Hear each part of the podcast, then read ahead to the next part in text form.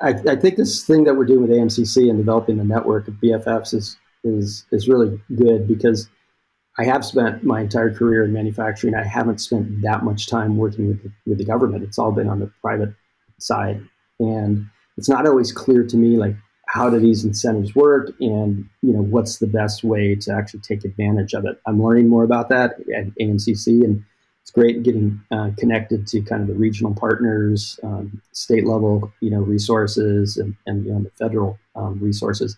I have seen some of our clients recently uh, in the semiconductor manufacturing space. Uh, I believe you know, taking advantage of some of the more recent um, uh, incentives, which is which is which is great to see.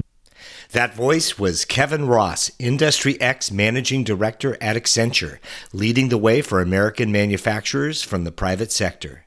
His interview coming up next on the podcast Manufacturing an American Century.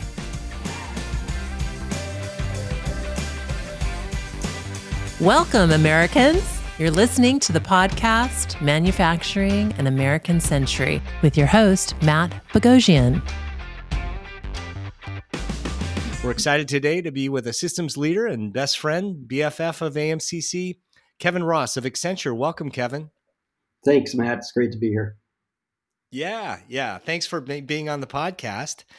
Um, as anyone connected to AMCC knows, our stakeholders come from all parts of the manufacturing ecosystem. That means working uh, working with all kinds of folks uh, who are systems leaders in government agencies or nonprofit organizations, but it's especially important in private companies. And um, so we're we're excited to have you on to to hear your perspective and your your long history of being part of the manufacturing ecosystem. Um, before we talk about Accenture's place and the work you're doing now, give us give us a little rundown on on your background. Uh, you you you got trained as an engineer, right? Yeah, absolutely. My degree is in industrial engineering um, from the University of Arizona. I've been in this field since 1990. Always been in manufacturing, new product introduction, product lifecycle management, and supply chain. So, I've been engaged uh, in this in this field for my entire career, and it's it's really been interesting and enjoyable. And I've seen a lot of changes over the last three decades in this space. Oh yeah, well tell us a little bit about it. So you were working in manufacturing during the the 90s, right? And the contraction of American manufacturing, what was that like? Well, it was actually pretty interesting. I worked at a company called Harman Kardon JBL in Southern California. We were actually manufacturing. We had about a half million square feet of manufacturing space. Very vertically integrated factory uh, with electronics manufacturing, machining, uh, the largest wood mill on the West Coast. Um, and we had a the leader there, actually, Dr. Sidney Harman, had pretty much made a commitment not to outsource manufacturing. Um, and uh, I remember actually doing a couple tours, uh, well, one tour in particular for Jimmy Carter. So we did a factory tour for Jimmy Carter and his wife Rosalynn, and I got the opportunity to be front and center because we were really showing off a, a, a centerpiece of American manufacturing um, at the time. So it was a it was a great experience. But I spent about yeah, but you guys were a fi- fish uh, swimming upstream, right, with the current trends at the time, huh? We were, and that's when there was a huge movement uh, in American manufacturing to to offshore um, and take advantage of, uh, of lower cost wages in other regions, and you know potentially even less strict, you know, environmental controls um, as well.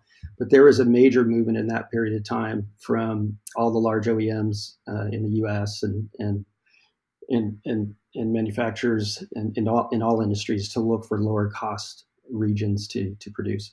So we saw a lot of manufacturing jobs obviously move offshore. Uh, you know, I, I and th- these numbers may not be up to date, but uh, and we can we can do a fact check at the end. But there, there were there was about half of the the working population in the 1950s was involved in manufacturing. When I started my career, it was down to about 12 percent, and I think it's somewhere around seven percent. But we'll we'll have to fact check those. But the, the point is that number that is that was involved in the industry uh, has dropped pretty significantly since um, about the 1950s after World War II. Yeah, and so uh, from from that manufacturing experience, then uh, then you went into a more strategic direction. Tell us quickly about that. Yeah. Well, the first role at Harman Kardon was great because I got to do a lot of things hands-on in the factory. I really enjoyed like doing uh, really factory design, factory layout, designing processes, um, working with engineering to introduce new products. After that, though, um, and that was all within quote the, you know the four walls physically in, in, the, in the four walls. After that, I went to Hewlett Packard and I worked at the network server division at Hewlett Packard, and that was what at the time what they called the virtual factory. So it was a global perspective. It was manufacturing sites really in, in all the regions of the world, in in APAC, uh, in, in in Europe, uh, in in Latin America, uh, and um, and uh, we had opened new locations in in China at the time. But the point, right, that strategically the focus then was like, how do I manage a, a, a, a global quote virtual factory? How do I introduce new products? How do I manage production? How do I set up manufacturing on kind of this global basis? So from being very kind of local inside the four walls to more of a kind of a global uh, perspective um, it was just it was just it was a great you know it was a great experience kind of seeing both you know seeing both sides of the world. So i've had the benefit of being uh, involved in in uh, in very small manufacturing and very kind of large global manufacturing. Um, after hewlett packard um, did a couple of startups um, one of the startups i did was actually in santa barbara california. It was a spin-off from ucsb and we were uh, utilizing uh, new technologies around high temperature superconducting. And I'll try not to go into too much detail because we could probably spend the whole podcast just talking about this. But we, did, we did thin film deposition, uh, and and we're creating uh, low noise amplifiers for the telecom industry. And the product solved, solved what they called the near far problem. So if you have a competitor's handset near your your tower, but your customer was far away, you'd get a lot of noise that you'd need to filter out, but you need to amplify the signal. What was unique about it is that these electronics operated at um, about 72 Kelvin in the field, which is like minus 285 degrees Fahrenheit.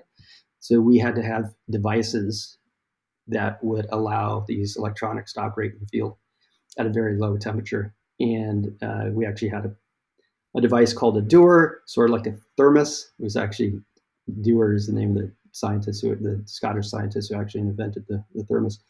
But we were able to keep the electronics cool in the field for about 40 watts of power, which is a lot less than a light bulb. So, anyways, very interesting, very high tech, another vertically integrated, you know, manufacturing site. I was director of advanced manufacturing engineering there and helped kind of scale and grow the manufacturing at that site.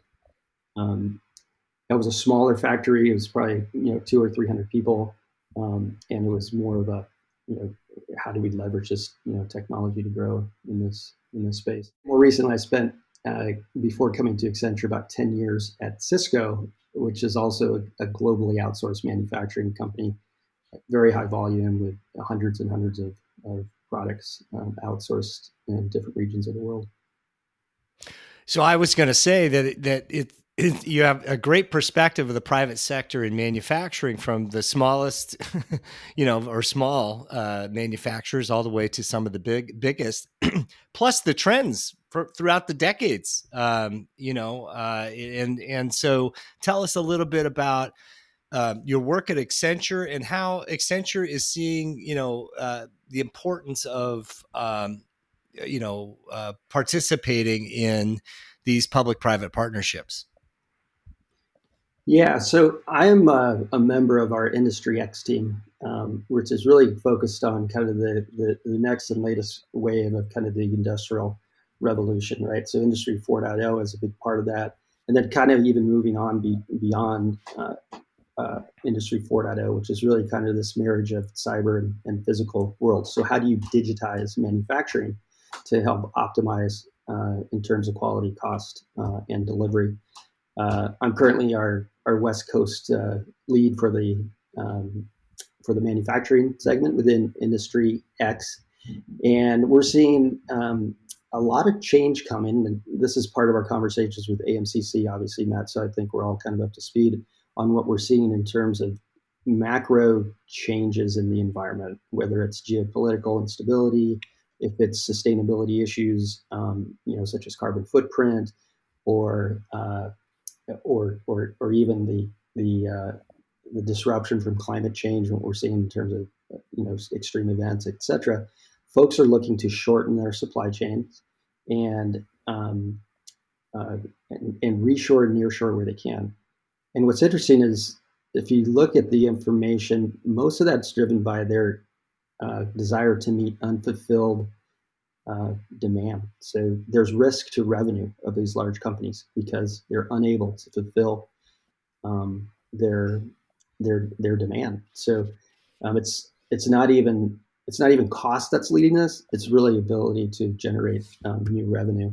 So uh, yeah, so that's a big focus. Uh, the other focus is there's newer demands for um, for domestic products, right? So I think it's ra- being raised in the consciousness of, of most most Americans and, and probably people around the world, but they're looking for regionally produced products. So if you look at the list of reasons why these companies are moving back, those actually are two on the top, which focus more on revenue and, and customers even more on than on cost and other other factors. Uh, what do you say to, to other private uh, you know manufacturers about participating in their regional ecosystem? You know, that means uh, you know with public agencies and nonprofits and and other manufacturers. Yeah, so yeah, Accenture is a very large company. We have over seven hundred fifty thousand employees around the around the globe. Um, the Industry X as a smaller segment. Matter of fact, this this this manufacturing space and digital engineering has been a growth focus for us over the last five or six years. So historically, Accenture was not involved in this space. It was more of a systems integrator and a, and a kind of an outsourced you know, service provider. So this has been a huge growth area for us, and it's had a major impact on our on our revenue. So what we're seeing is more and more of a focus of of, uh, of digital engineering, digital manufacturing, you know, in in the U.S. Um, you know, we focus on uh, at Accenture. We tend to focus on large customers, right? So we look at you know my my my region happens to be the West. I spend a lot of time in Silicon Valley, so you can imagine the companies that I'm engaging with. Um, and those are the companies that are starting to rethink their manufacturing strategy. Uh, I think the recent incentives, you know, that we've been talking about, you know, the Inflation uh, Reduction Act, uh, CHIPS for America, the FABS Act, et cetera, has had a huge impact kind of on their on their thinking and, and their their approach. And they want to make the switch uh, uh, for the same reasons that I've been talking about. Really, it's kind of product. It's, it's continuity of supply, right, and product product availability. Um, still a, a, big one. You know, um, there I, I, think this thing that we're doing with AMCC and developing the network of BFFs is is is really good because I have spent my entire career in manufacturing. I haven't spent that much time working with the, with the government. It's all been on the private side, and it's not always clear to me like how do these incentives work and you know what's the best way to actually take advantage of it. I'm learning more about that at AMCC and it's great getting uh, connected to kind of the regional partners, um, state level, you know, resources, and, and you know, the federal um, resources. I have seen some of our clients recently uh, in the semiconductor manufacturing space. Uh, I believe you know, taking advantage of some of the more recent um, uh, incentives, which is which is which is great to see. And I think that's important because I think when you look back 30 years, you know, and, and we talked about how things were moving offshore I'm not so sure we had all the right. I'm not sure we had the right incentives in place because it seemed to me that the incentive was just to find the cheapest labor that you can, and it seemed a little short-sighted, and um, and and other issues that I think we're now seeing. It created risk for us. It's it, not only in, in, losing our intellectual property because um, there is a huge amount of at least trade secrets and, and intellectual property that's required to transition from a product design to a scaled manufacturing environment. And I think we've just lost some of those, you know, some of those capabilities, some of those skills and capabilities. I think that's a that's a, a risk, and um, and we've lost some of the uh, obviously the, the skill base, right? And we have to rebuild that that set of uh, you know qualified skills the skills are going to be very different now going into kind of this new phase because the phase i mean it's going to be focused very much on newer technologies uh, like automation right and this is a pretty interesting you know data point that i was just looking at uh, the other day in that period of time labor rates in China have gone up by 400%. So over the last, actually in the last 20 years, so since 2000, 400% increase. Robotics and automation has dropped by 60% in that same period of time. So you can imagine kind of the forces that are changing the dynamics in terms of like how how do I think about where I actually you know place manufacturing because labor labor arbitrage is is dead they say right so it's it's no longer the the main main cause and we've got many more things to be concerned with um, that will have a big impact on that decision. So, uh, Accenture uh, does a lot of pro bono work and reduced fee services. You also are experimenting with these innovation hubs around the United States for rapid prototyping and other things like that. Can, can you tell folks a little bit about that and how people can engage with the innovation hubs? Yeah, we have different innovation hubs not only around the US, but around the, the, the world. Um, and each one tends to focus on a specific topic. Um, so, for example, we have an innovation hub in Houston, and you can imagine the focus there is on the oil and gas industry, right? We have one in Silicon Valley, which is focused on high tech. Um, we also have one in uh, uh, uh, in in the Midwest. Uh, we recently invested at Purdue University and created a joint a joint kind of tech uh, innovation hub, and the focus there is much more on automotive. Um, and the idea there is how do we bring kind of the latest, greatest thinking, uh, expose uh, uh, you know the next generation of, of workforce, engage them in that technology. Uh, that's you know p- part of it, but also you know how do you make the connections between what the what the what the companies need in terms of new skills and, and, capabilities that we would offer at Accenture and, and help merit to the biggest problems that they're starting to to struggle with or that they're currently struggling with. So how would how would people get connected to to those innovation centers? Like what what happens there? Um, are these just for big companies, or uh, you listed the example for Purdue University? So that's a, a student uh, focused activity, or what?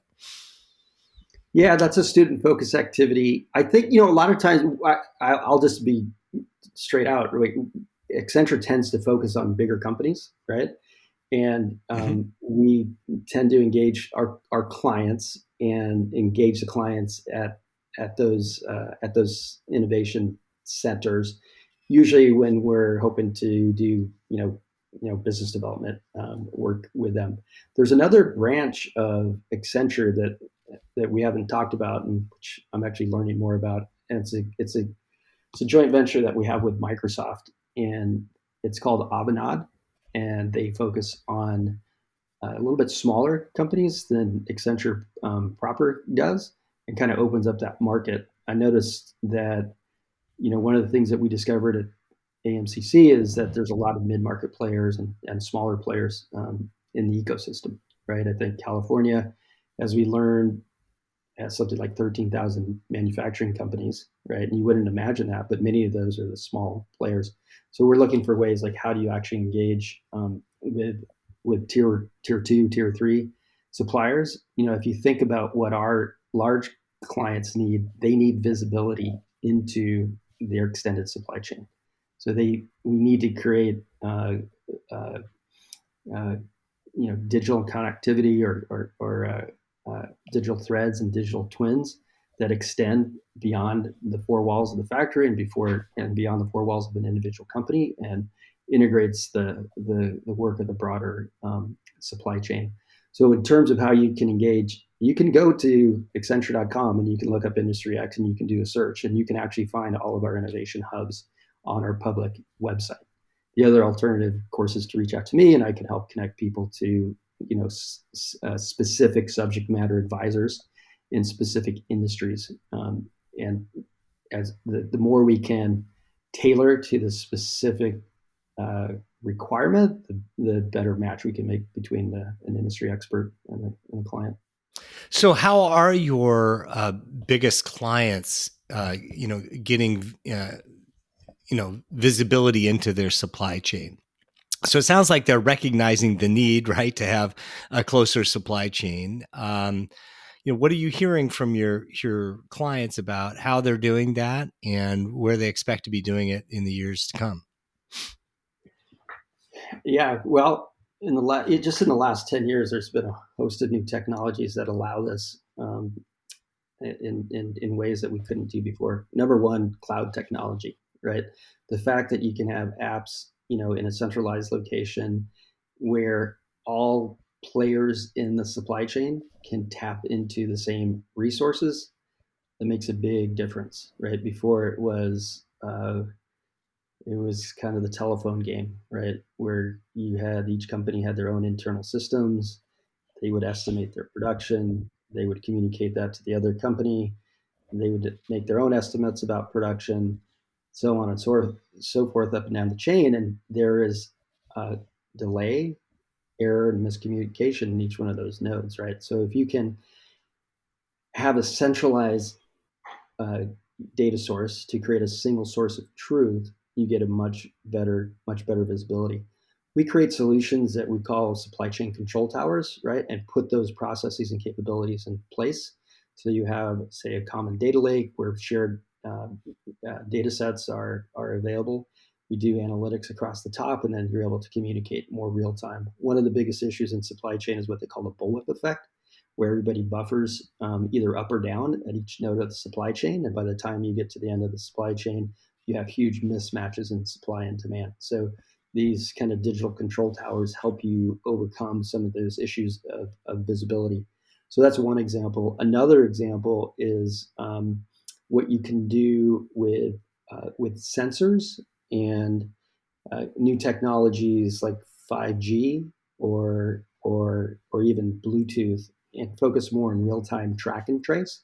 So it's much easier to see real time status location of your your products right? The sensors uh, and there's two sides of this. One is the production facility itself. The other one's the product right so you can monitor your production facilities right whether it's your your your manufacturing equipment or uh, con- consumption of, of, of, inputs like electricity water etc you can determine if a uh, uh, a piece of equipment may be at risk for failing and shutting down your production line. Uh, so you can see this in, in ways that you haven't been able to do before. So that's real time, you know, track and trace using some of these new technologies. Sensor technology has made huge advances in the last um, five or five or ten years. So you can have low cost sensors that you can either build into your your your product or your production facility or add them in a retrofit type of of fashion. So it provides kind of new visibility that you didn't have before. The other part of this that we talk about is digital thread and digital twin. So the digital thread is how do you how do you how do you um, stitch all this together across the different uh, sites in your manufacturing center, different suppliers, um, and the digital twin is uh, a digital representation of either the product or the factory, right? So you can have a digital twin that's constantly collecting information around the performance characteristics of your factory. Um, so you have more of a real time visibility to events, you have real time alerts, uh, and you get to what we call either, um, you know, moving beyond. Um, you know, pre- predictive almost to prescriptive, so that you can take that information and help your operating teams determine what the next steps should be uh, to resolve any issues in their manufacturing sites. So, Kevin, let's talk storytelling a little bit. Your perspective is super important. You're in the private sector. You've got big uh, companies that want to get their supply chain closer uh, to to them, uh, to the design of the work uh, in North America. That's a good trend. But no doubt, you guys are having to you know tell the story about why it's important for small and medium sized manufacturers, uh, you know, to do some of the basics like digitization, right? It was almost like a threshold, you know, uh, technology that needs to be adopted to open up to uh, these other emerging technologies. As you know, uh, you know, we've identified what we think are the, the big six elements of a thriving manufacturing ecosystem, and one of them is is operational improvement. Uh, Yeah, let's talk storytelling. Uh, you know, and we're all kind of struggling with uh, bringing more of our small and medium-sized manufacturers into the 21st century technology. Uh, you know, we have uh, uh, around 300,000 manufacturers in the United States, and we have these uh, awesome new technologies. We've even created a system supported by the federal government of um, these manufacturing institutes that focus on key 21st century technologies like digitization, like 3D printing or additive manufacturing. You know, but these are, you know, these, these some of these small and medium sized manufacturers, uh, you know, are um, uh, you know using older technologies we need to we need to update them and and we have these some of these new federal interventions are helping um, accelerate the pace of adoption, but it, but the success of adoption requires really an ecosystem of support, all kind of telling a similar story, right? So you're a you're a a, a player in in the uh, the private sector uh, helping to strengthen uh, manufacturing. And so I was curious as to you know what tactics um, do you think are most um, productive? I mean, small medium sized manufacturers need time, they need capital, they need uh, the know how, and and folks to to help them make that transition. We can't just wait around for them to do it. Um, what are the tactics or suite of tactics um, that that uh, you think are, are most promising to make that transition sooner than it otherwise would be? Yeah, well, I think it's like one of the biggest barriers to to adoption of these new technologies is really the skill and the know-how to be able to do it, right? And you look at the the resources that are in demand. The resources that are in demand are going to be um, resources that know how to operate and maintain robotics, right? So robotics technicians. Um, you know, for uh, for example, um, uh, you know, how do you develop that that that skill set uh, that you need? I think we we help in probably two ways, right? One, in the near term, being able to bring subject matter advisors and spend time with small businesses and help them understand what they need uh, to do, where the value add is going to be, what their options are in terms of technology uh, adoption. We also have a very strong uh, apprenticeship program at uh, at Accenture, and this is something that is relatively new in the last say five to ten years.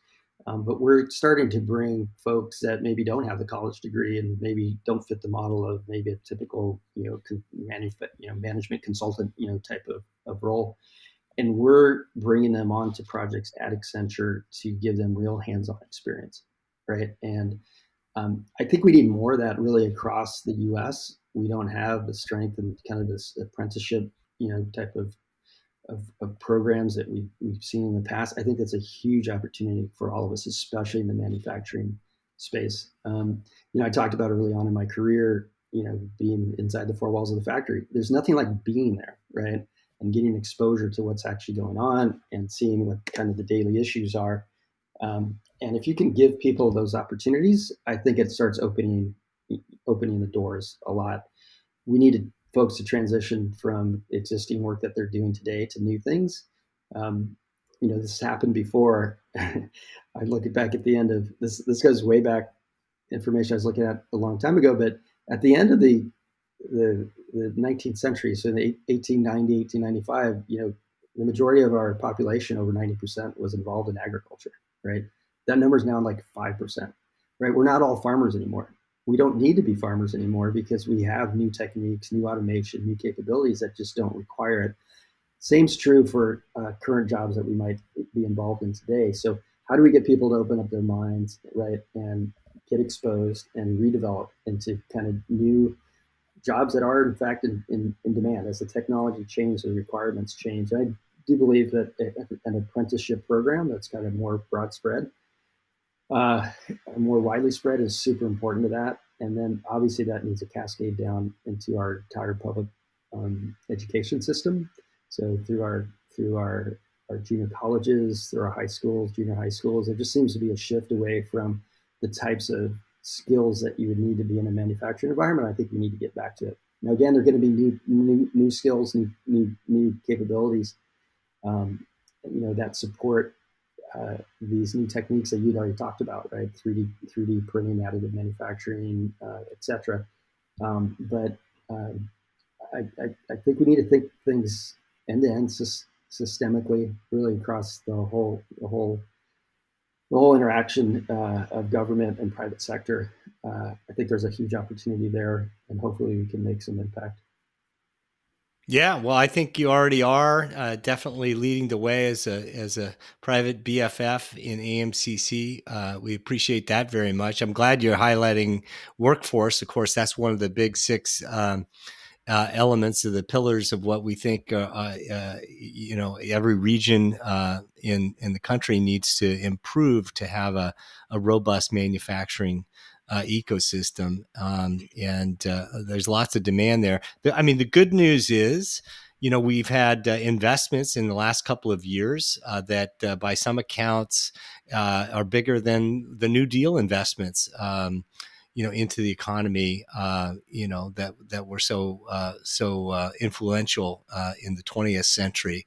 So but but it gets down to implementation right? So like I was saying at the outset we have the you know policy steps forward but what you know what is the implementation? That's got to happen in regions around the country and with public and private players. And so so it's great to great to get your your take uh, on all of this. Uh, Kevin. Do you have any final words for you know the AMCC community, uh, regional leaders, uh, business leaders out there who you know uh, uh would benefit by by participating in these public-private partnerships? Yeah, no, I, I think we all need to be aware that that this is in fact happening, right? And there's recent Accenture research that says there's going to be about a trillion dollars in new manufacturing infrastructure introduced in North America in uh, the next 10 years. So by 2032, this research was done in 2022, there'll be about a, a trillion dollars in new infrastructure focused on things around manufacturing. Some of it will be in in Mexico, some of it will be in Canada. The, the lion's share, the majority is going to be in North America.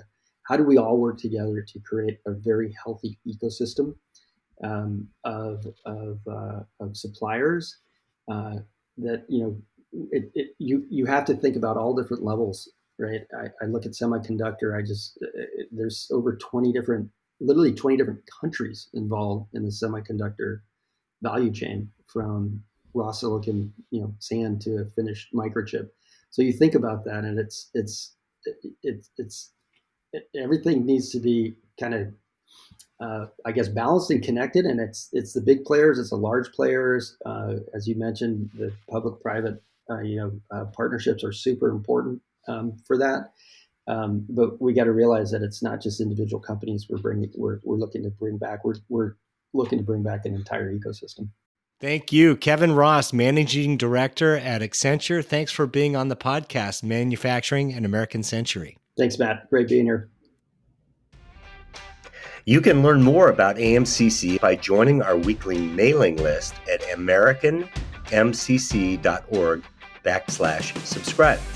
If you're a manufacturer, economic development professional, workforce and trading person, capital provider, or work in any field critical to American manufacturing, send us a note. We'd love to hear about progress from your part of the ecosystem and join us on our Monday calls.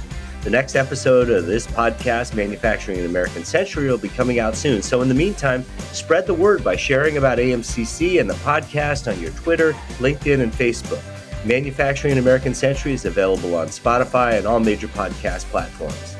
Thanks for our production partners, AMCC Operations Director David Van Sicklen and Mr. Mike McCallan from Podcasting for Associations. That's it for now. I'm Matt Bogoshian with you, Manufacturing an American Century. And so, my fellow Americans, ask not what your country can do for you, ask what you can do for your country.